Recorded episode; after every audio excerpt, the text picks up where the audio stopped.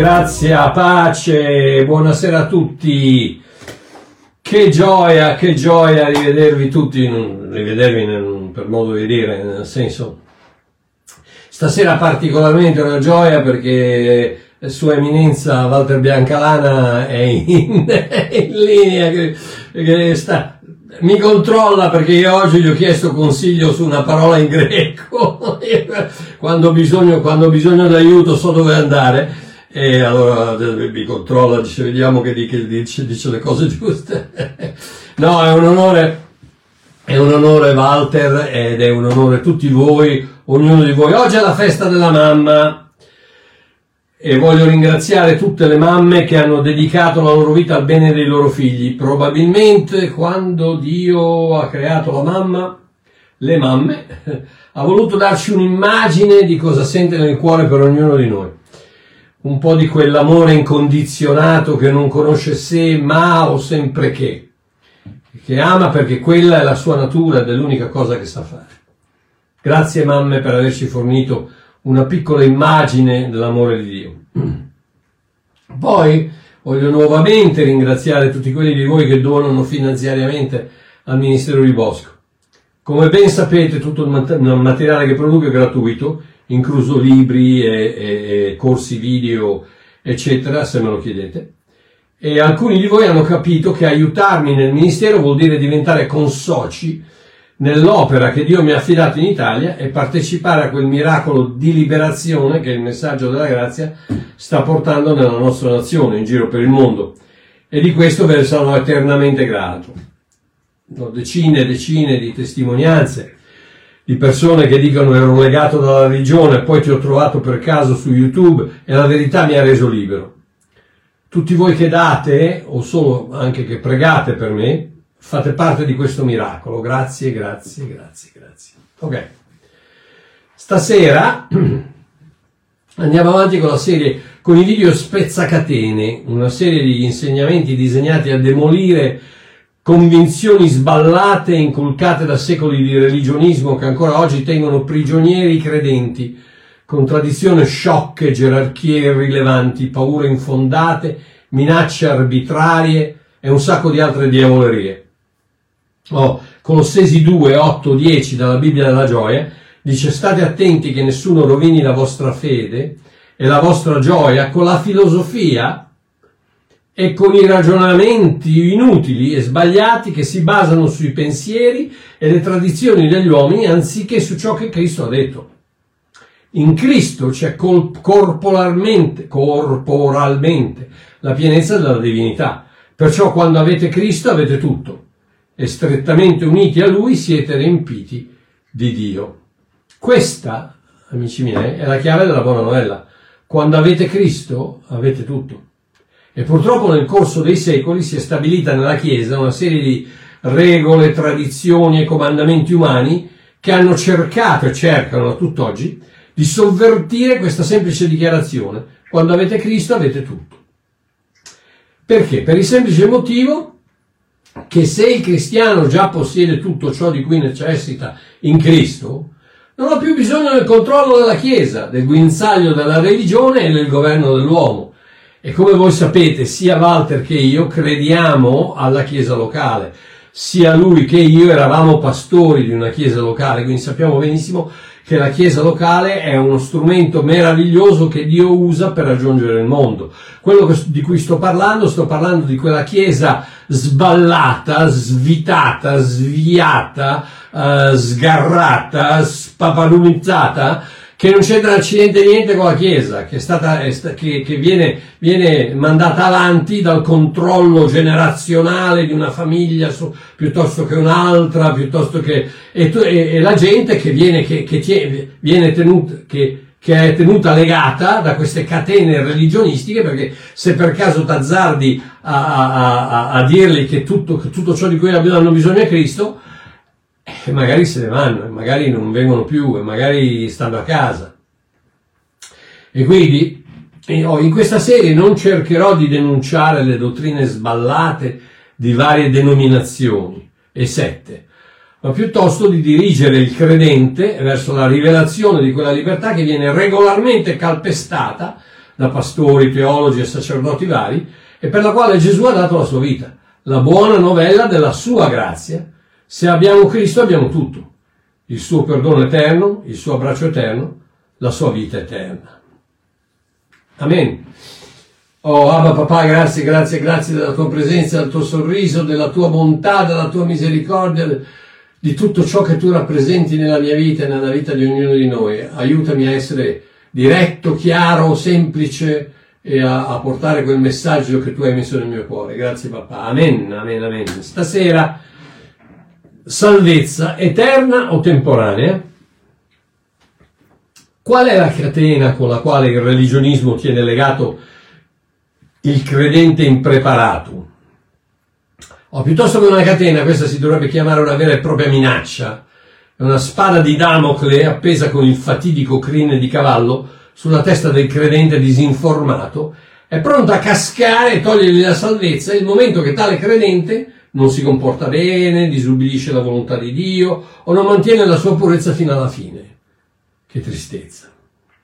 Sì, perché è, è, è proprio è proprio come nella, nella, nel caso di, di Damocle, quella, quella, quella, spada che è trattenuta da questo filo che in qualsiasi momento si può spezzare. In qualsiasi momento, per quanto riguarda il religionismo, tu puoi perdere la salvezza. E per cui sei sempre lì a tirare, tirare i, fiatoni, i sospiri per dar dire ma cosa ho fatto? Ho, ho, ho, sbagliato, ho peccato, ho fatto il peccato, ho commesso il peccato imperdonabile. Sapete quanta gente mi chiede ma Marchio io ho commesso il peccato imperdonabile perché, che ne so, perché fumo, perché ho, sono, sono adultero, perché guardo la pornografia, perché... Eh, che, che, perché? Perché c'è questa, c'è questa, cosa, questa catena religionistica che, che tiene il credente in, in, disinformato, lo tiene incatenato a questa minaccia che se non ti comporti bene, se ti azzardi a non comportarti bene, perdi la salvezza.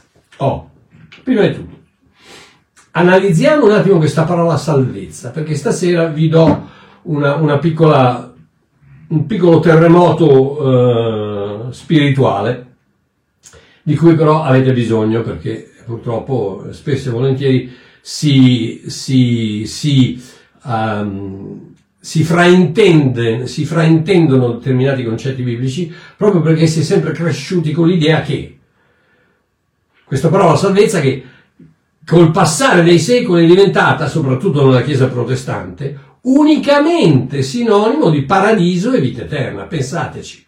È vero o no? Quando uno dice salvezza, dentro di te ti si forma la, la, la, la, mente, la forma mentis che dice salvezza eterna, paradiso, cielo, eh, angeli, alleluia, alleluia, per tutta l'eternità. No? Quello cielo, il cielo, Gesù, eh, eccetera, eccetera, eccetera. La, vita eterna. Questo è quello che. E invece no, Invece no, sia il sostantivo soteria, che vuol dire salvezza, che il verbo sozzo, che vuol dire salvare, hanno due principali significati. Uno che è temporaneo e fisico e uno che è eterno e spirituale. Oh, quello temporaneo ha a che vedere con la salvezza dal pericolo, da nemici, da minacce o da sofferenze varie. Ed ecco perché può essere letteralmente interpretato come liberazione, guarigione, incolumità, protezione. Vi faccio degli esempi, ok? Per esempio, Matteo 8, 24, 25 dice: Ecco sollevarsi in mare una tempesta così violenta, violenta che la barca era coperta dalle onde ed egli dormiva. I suoi discepoli accostatici, accostatisi lo svegliarono dicendo: Signore, salvaci, sozzo, sì, Signore, salvaci, noi periamo. Ecco, salvaci in questo caso non vuol dire Signore salvaci, portaci in cielo, garantiscici la vita eterna. No, vuol dire salvaci dalla che, che stiamo, affonda, stiamo affondando. Ugualmente quando Simon Pietro cammina sull'acqua, un paio di capitoli più avanti, dice ma vedendo il vento forte ebbe paura e cominciando ad affondare gridò dicendo Signore salvami. Sozzo, un'altra volta, stessa parola, stessa, stesso significato, stessa parola, stessa, stessa eh, traduzione, salvami, ma significato completamente diverso. Pietro non gli sta chiedendo di, di, salvarlo nel senso di portarlo in cielo, gli sta chiedendo di salvarlo di, di, di non farlo affogare. Matteo 9, 21, qui in questo caso 21 e 22, in questo caso il verbo sozzo è, è, tradotto completamente diversamente da salvami. Una donna affetta da un di, flusso di sangue, già da 12 anni, gli si accostò di dietro e toccò il lembo della sua veste. Perché diceva fra sé, se riuscirò anche solo a toccare la sua veste, sarò guarita. Fra parentesi, verbo originale, sozzo.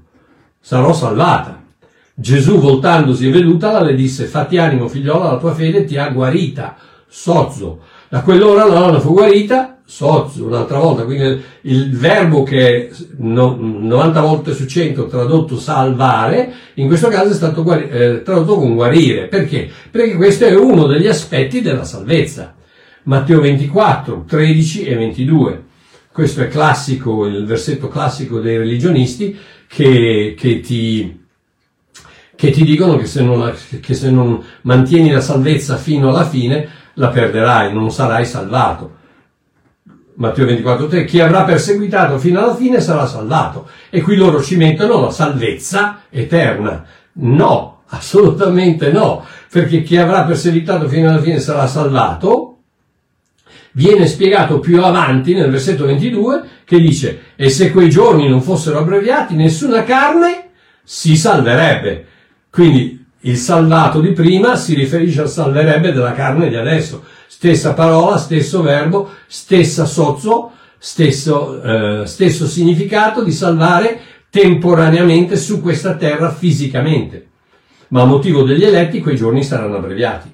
Quindi anche qui vedi che la salvezza non è salvezza eterna. Matteo 27, 40. Tu che distruggi il Tempio e in tre giorni lo ricostruisci, salva te stesso.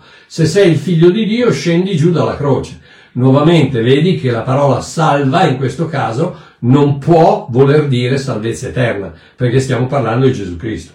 Salva te stesso, se sei figlio di Dio, scendi giù dalla croce. E decine, decine, decine di altri versetti dove la parola soteria o sozzo viene tradotta con un significato temporaneo e fisico particolarmente nel Vecchio Testamento, tutte le decine, centinaia di volte che, che la parola salvami Signore, salvami o Eterno, eh, l'Eterno mi ha salvato, eccetera, eccetera, e qui mi riferisco alla versione in lingua greca del 70, perché la parola, chiaramente la parola sozzo o soteria eh, non esiste nel, nel, nell'ebraico, ma è tradotta da, da, nel, da, nel, nel Septuagint, la, la versione 70, con, appunto con sozzo e soteria, ed è appunto stessa, lo stesso significato, 99 volte su 100 la parola salvezza, salvare o salvami eh, appare in un contesto di bisogno immediato, fisico, raramente, salvami dai miei nemici, salvami dalle bestie feroci, salvami dalle conseguenze del mio peccato, salvami dal, salvami dal, dal re da, da, da, della Siria. Eh, eh, raramente appare nel Vecchio Testamento in un contesto eterno spirituale.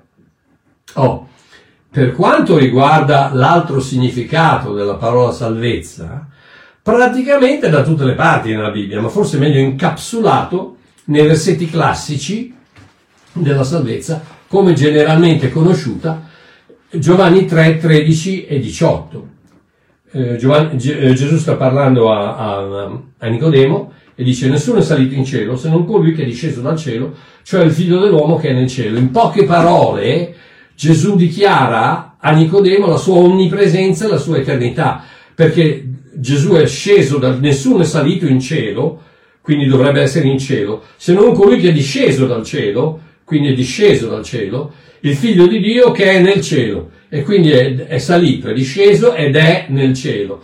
Quindi con, eh, vedo la, la, il cervellino di, di, Nicodemo che fa tilt, eh, ma sei sceso, sei salito, sei lì, cos'è? E, e non solo quello, non solo onnipresenza, ma anche eternità, perché è salito, è disceso ed è, quindi allo stesso momento è sia in cielo che sulla terra, perché il figlio dell'uomo è sia figlio dell'uomo che figlio di Dio, come figlio di Dio è, è, è, è divino, come figlio dell'uomo è umano.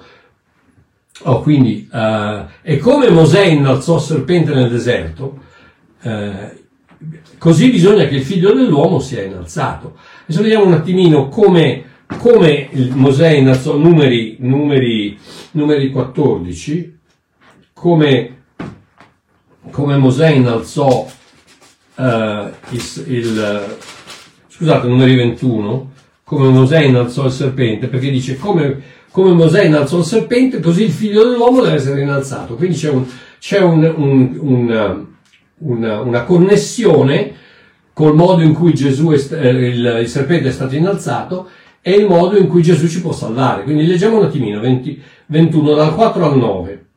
Eh, 21 dal 4 al 9 dice questo. Poi i figli di Israele partirono dal monte Hor, dirigendosi verso il Mar Rosso, per fare il giro del paese di Edom, e il popolo si scoraggiò a motivo del viaggio. Il popolo quindi parlò contro Dio e contro Mosè dicendo perché ci avete fatto uscire dal, dall'Egitto per farci morire in questo deserto? Poiché qui non c'è né pane né acqua e siamo nauseati da questo miserabile cibo. E qui c'è l'insulto, l'insulto tremendo all'ombra di Cristo, perché Gesù dice io sono il pane della vita che è eh, Mosè vi ha dato il pane normale che è sceso dal cielo, eh, ma io sono il pane della vita, quindi sta parlando de, de, di pane, lehem, che lui è, è, l'ombra di Cristo e quindi stanno dicendo, qui dicono siamo nauseati da questo miserabile eh, kalal, che vuol dire leggero, insignificante, maledetto. Vi rendete conto del, dell'idiozia di, di, di, di, certe persone? Quindi eh, dicono siamo, non ce n'è pane né acqua, siamo nauseati da questo miserabile cibo. Allora l'Eterno mandò fra il popolo dei serpenti ardenti, i quali mordevano la gente e molti israeliti morirono. Nes, Nes è la parola per serpenti, eh, serpenti ardenti. Così il popolo venne da Mosè, ti credo che venne da Mosè, ho sbagliato, abbiamo peccato perché abbiamo parlato contro l'Eterno e contro di te. Prega l'Eterno che allontani da noi questi serpenti. E Mosè, Mosè pregò per il popolo. Oh, vi immaginate se Dio avesse detto, eh no, no, no, mi avete insultato, avete insultato mio figlio, avete insultato il sacrificio sulla croce, perché praticamente il pane vivente rappresenta appunto eh, Cristo sulla croce, um, avete, avete, fatto questo, no, eh, i serpenti ve li tenete. E invece no, perché Dio porta sempre la via di uscita la via di uscita e state a vedere come risponde. Risponde con un'altra meravigliosa ombra del, del, di Cristo. L'Eterno disse quindi a Mosè, fai un serpente ardente, e qui serpente ardente appunto è la parola Nes, è bellissimo, c'è da predicare un'ora perché la parola da dove viene uh, Nissi, uh, la, la, viene la parola standard, la, lo standard, la bandiera, l'asta, vabbè, andiamo avanti. Um, L'Eterno disse fai un serpente ardente, mettilo sopra un'asta e avverrà che, ne, che chiunque sarà morso e lo guarderà vivrà. Oh, adesso, questa, questa, parola qui vuol dire rosso, ardente, può essere anche tradotto con, con bronzo o con, con, rame, cioè una lega, è una lega di rossa che rappresenta la lega che rappresenta l'unione fra la divinità e l'umanità, che diventa il colore della carne, diventa il rosso, diventa il rosso il colore del sangue. Quindi questo serpente viene messo, viene messo rosso sul, su quest'asta che è una bandiera, rappresenta uno standard, rappresenta uh, Nes, um, uh, questa, questa, questa, asta, uh, che può, può, benissimo essere usata come Stavros, il, il, il palo della, della, della della croce e avverrà che chiunque sarà morso e lo guarderà vivrà. Mosè fece allora un serpente di bronzo, rame e zinco lega, e lo mise sopra un'asta e avveniva che quando un serpente mordeva qualcuno, se questi guardava il serpente di bronzo, viveva. Ok? Quindi bisogna, bisogna che il figlio dell'uomo sia innalzato come fu innalzato il serpente di, di, bronzo. Quindi l'ombra del serpente di bronzo e l'orma di Gesù Cristo sulla croce sono la stessa cosa. Quindi Gesù sulla croce non è più l'agnello di Dio che toglie il peccato dal mondo, ma il serpente che assorbe il peccato del mondo. Tant'è vero che eh, come, come il serpente viene innalzato e le persone guardano, È come se quel serpente succhiasse, perché notate bene che diceva qui, um, Mosè allora fece un serpente di bronzo, lo mise su una veniva che quando un serpente mordeva qualcuno, quindi mordeva il, il, il, il um, il, il, veleno era già dentro. Quindi quando, quando, serpente, quando il serpente mordeva qualcuno, se lui guardava il serpente veniva guarito, perché quel serpente succhiava quel veleno che era entrato dentro il corpo di colui che stava guardando in fede al serpente. Ed è la stessa cosa con il peccato. Ed è la stessa cosa con il nostro peccato che il serpente, il serpente, il figlio dell'uomo che viene innalzato sull'asta eh, come ombra di questo serpente, succhia il veleno del peccato, il momento che noi lo guardiamo e lo riceviamo con fede, riceviamo quello che lui ha fatto. Nello stesso modo in cui Israele guardava questo serpente aspettandosi la guarigione, noi guardiamo il figlio di Dio Gesù Cristo sulla croce aspettandoci la guarigione spirituale. E qui viene, e qui viene il, la connessione con la vita eterna. Eh, torniamo a Giovanni 3 dove dice eh, così, eh, così bisogna che il figlio dell'uomo sia innalzato affinché chiunque crede in lui non perisca ma abbia vita eterna. Stessa cosa, non, non perisca per la morso del serpente, ma abbia vita eterna. Il, il morso del peccato ti dà, eh, non perisci, ma, ma hai vita eterna. Poiché Dio ha tanto amato il mondo che ha dato il suo unigenito figlio, affinché chiunque creda in lui non perisca, ma abbia vita eterna. Perché? Perché Dio infatti non ha mandato il figlio, il proprio figlio nel mondo per condannare il mondo, ma affinché il mondo sia salvato per mezzo di lui. Quindi la salvezza è legata a questa vita eterna. La salvezza eterna è legata a questa vita eterna. Chi crede in lui non è condannato, guardate la, un'altra meravigliosa um, ombra dell'eternità, chi crede in lui non è condannato, ma chi non crede è già condannato, perché non ha creduto. Quindi ritorniamo dal passato al presente, al futuro, non, non è condannato, quindi, non, quindi avrà vita eterna, perché ha creduto nel passato nel nome dell'unigenito figlio di Dio. E quindi anche qui c'è un, c'è un, c'è un, un accenno all'eternità. Benissimo, quindi per, per, per ricapitolare, un tipo di salvezza è temporanea, fisica, limitata a questa dimensione e sì, indubbiamente si può perdere. Quel tipo di salvezza temporanea, fisica e limitata a questa dimensione si può perdere. Vi faccio un esempio. Alla fine del suo ministero Gesù fa una dichiarazione chiave ai suoi discepoli, in Giovanni 12, 27, e dice, ora l'anima mia è turbata, e che dirò? Padre, salvami, sozzo, salvami da quest'ora?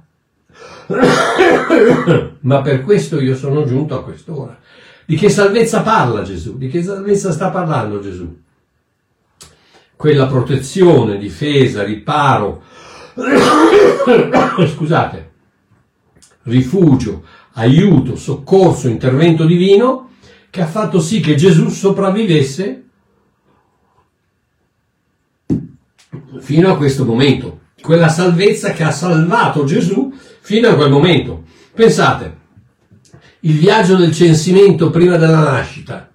Beh, vi siete mai resi conto che sono 150 km a dorso d'asino? Da Nazareth a Betlemme? 150 km, amore mio, non, è dietro l'angolo. Boom, boom, boom, È l'ultima volta che ho controllato quando sei quasi pronta a dar, a, a, dar, a, a a dar luce a tuo figlio, 150 km da dorso d'asino, non so mica se eh, eppure anche lì è, Gesù è stato salvato, protetto, coperto, aiutato, eh, soccorso. Erode, Erode appena nato, Appena nato Erode ci ha cercato di ucciderlo. Gesù, salvo. Perso per tre giorni da ragazzino dodicenne a Gerusalemme, l'avrebbero potuto eh, rapire, l'avrebbero potuto prendere, l'avrebbero potuto perdere del tutto, potrebbero averlo non trovato, salvo. Perso eh, da giovane, da giovane, 30 anni di oscurità senza una malattia, un incidente, un problema. Salvo, faceva il falegname salvo, da uomo, tutte le volte che lo volevano lapidare o gettarlo giù da una rupe, salvo, la salvezza di Dio l'ha coperto, l'ha protetto.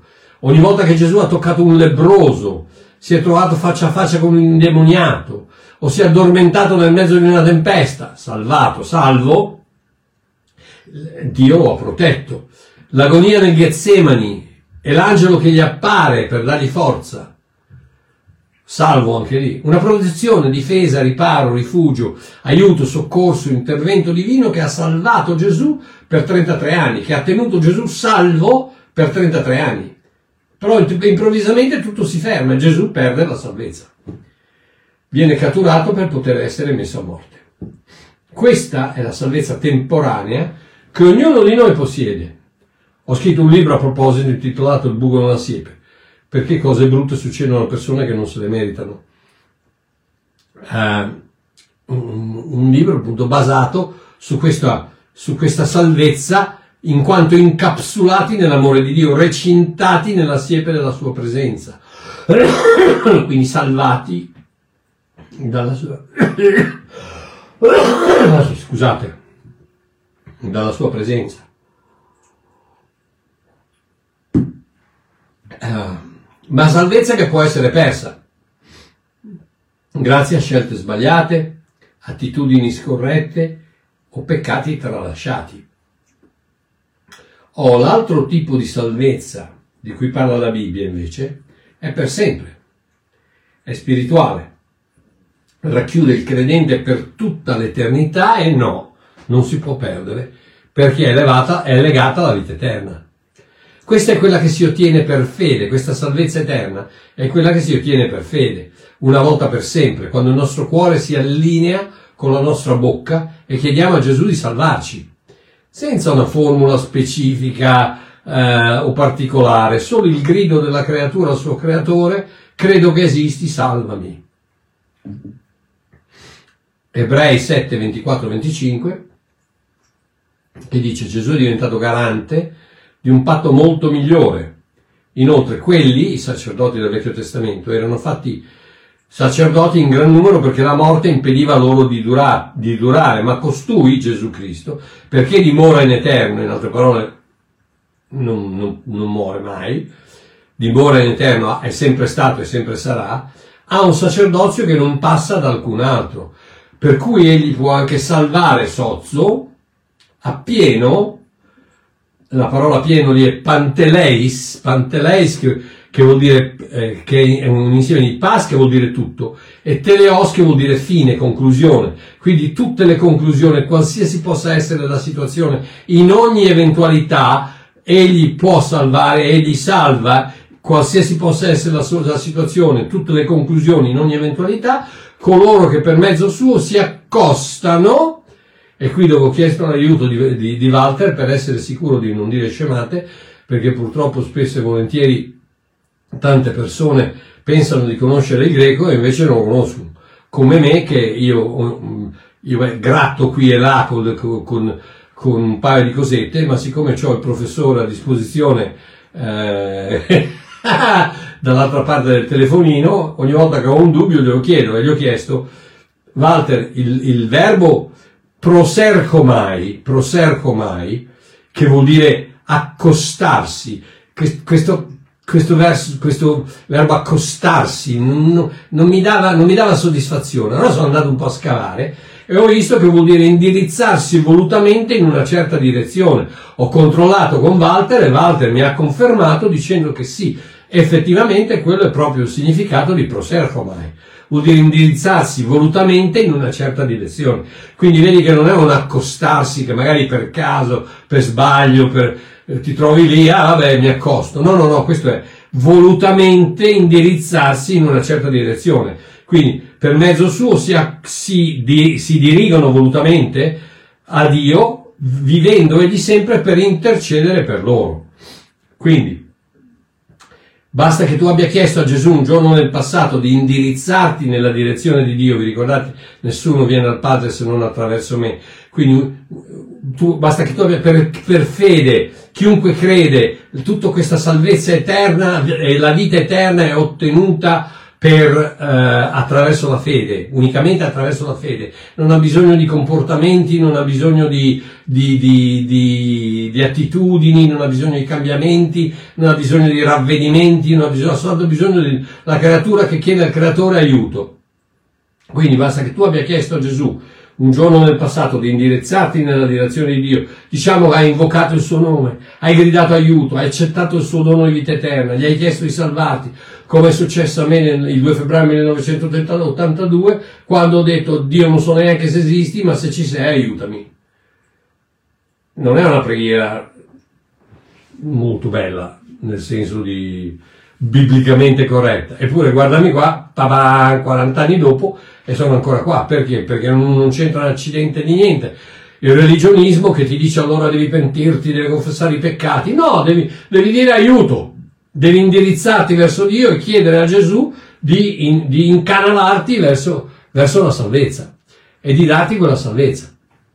E io pur non conoscendo né Gesù Cristo, né Dio, né lo Spirito Santo, né nessuno, ho detto aiutami.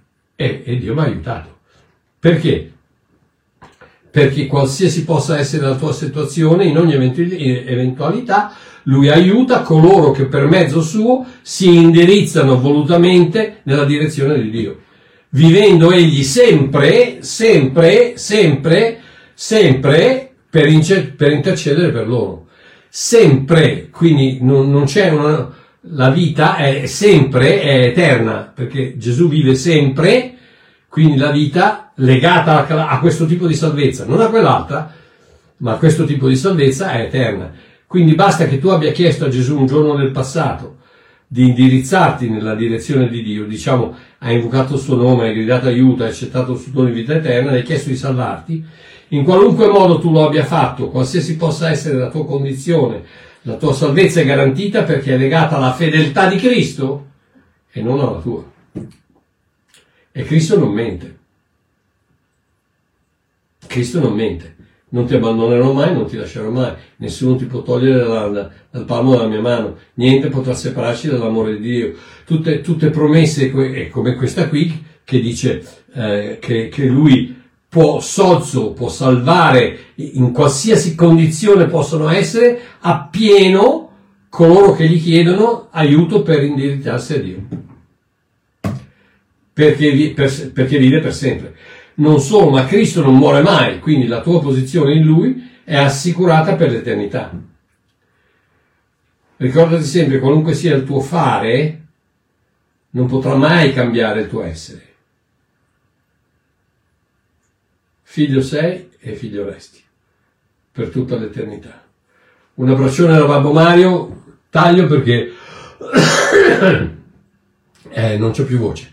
Grazie a tutti, un abbraccione, grazie Walter del tuo aiuto, ti voglio bene, continua eh, nel lavoro della grazia e mm, niente, uno di questi giorni facciamo qualcosa insieme di nuovo.